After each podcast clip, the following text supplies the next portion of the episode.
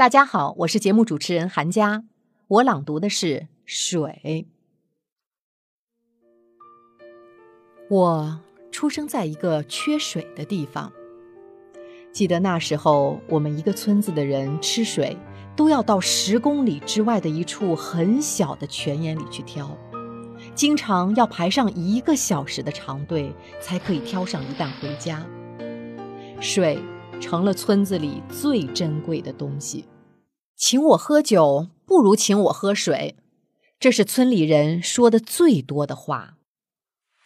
下雨天是村子里每个人都期盼的日子，那时候家家户户都建有水窖，用来在下雨天储水，以备今后很长一段时间使用。只有在下雨的日子里，大家才可以痛痛快快地洗上一回澡。先是像我们这样的孩子，全身脱得光溜溜的，在雨中奔跑跳跃，大呼小叫，尽情地享受水带给我们的抚摸与清凉，还仰起头，张大嘴巴去吃来自天空的水。然后大人们也加入到了洗澡的行列里来，只是他们远没有我们这样的无遮无挡，男人们穿着短裤。女人们则穿着长衣长裤，就像过节一样。这样美好的日子，在我们那里毕竟太少了。更多的是干燥和炎热，特别是在夏天，在骄阳下忙了一天之后，男女老少都有一种将要被风干的感觉。储藏在水窖里的水。就显得更加珍贵了。母亲用一把大锁锁住了水窖，也锁住了我们对水的渴望。而挂在她腰带上的那把钥匙，则象征着权威、幸福和痛快。我们都盼望着水窖打开的那一刻的到来。我们四兄弟像四根将要被晒干的狗尾巴草一样，从小到大排在了母亲的跟前。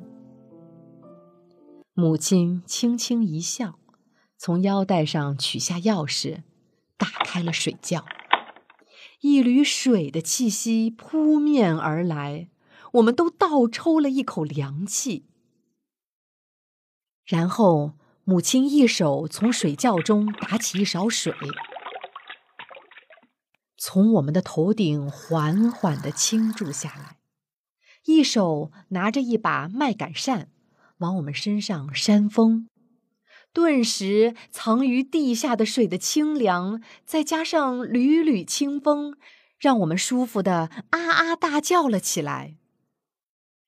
从头顶倾注而下的水划过了我们的脸，像一条小溪流。顺着脖子缓缓地划过了我们的胸和背，然后又划过了我们的大腿和膝盖。在水的滑动中，我听得到每个毛孔张开嘴巴的吸吮声。我感觉得到血管里的血流动在加快。水，它不多，不少。在抚摸过全身的每一寸皮肤后，刚好能够湿润脚板。地上几乎没有一滴被浪费掉的水。母亲锁上水窖，笑着对我们说：“你们真的饿坏了。”这是我至今为止唯一听到的将渴说成是饿的话。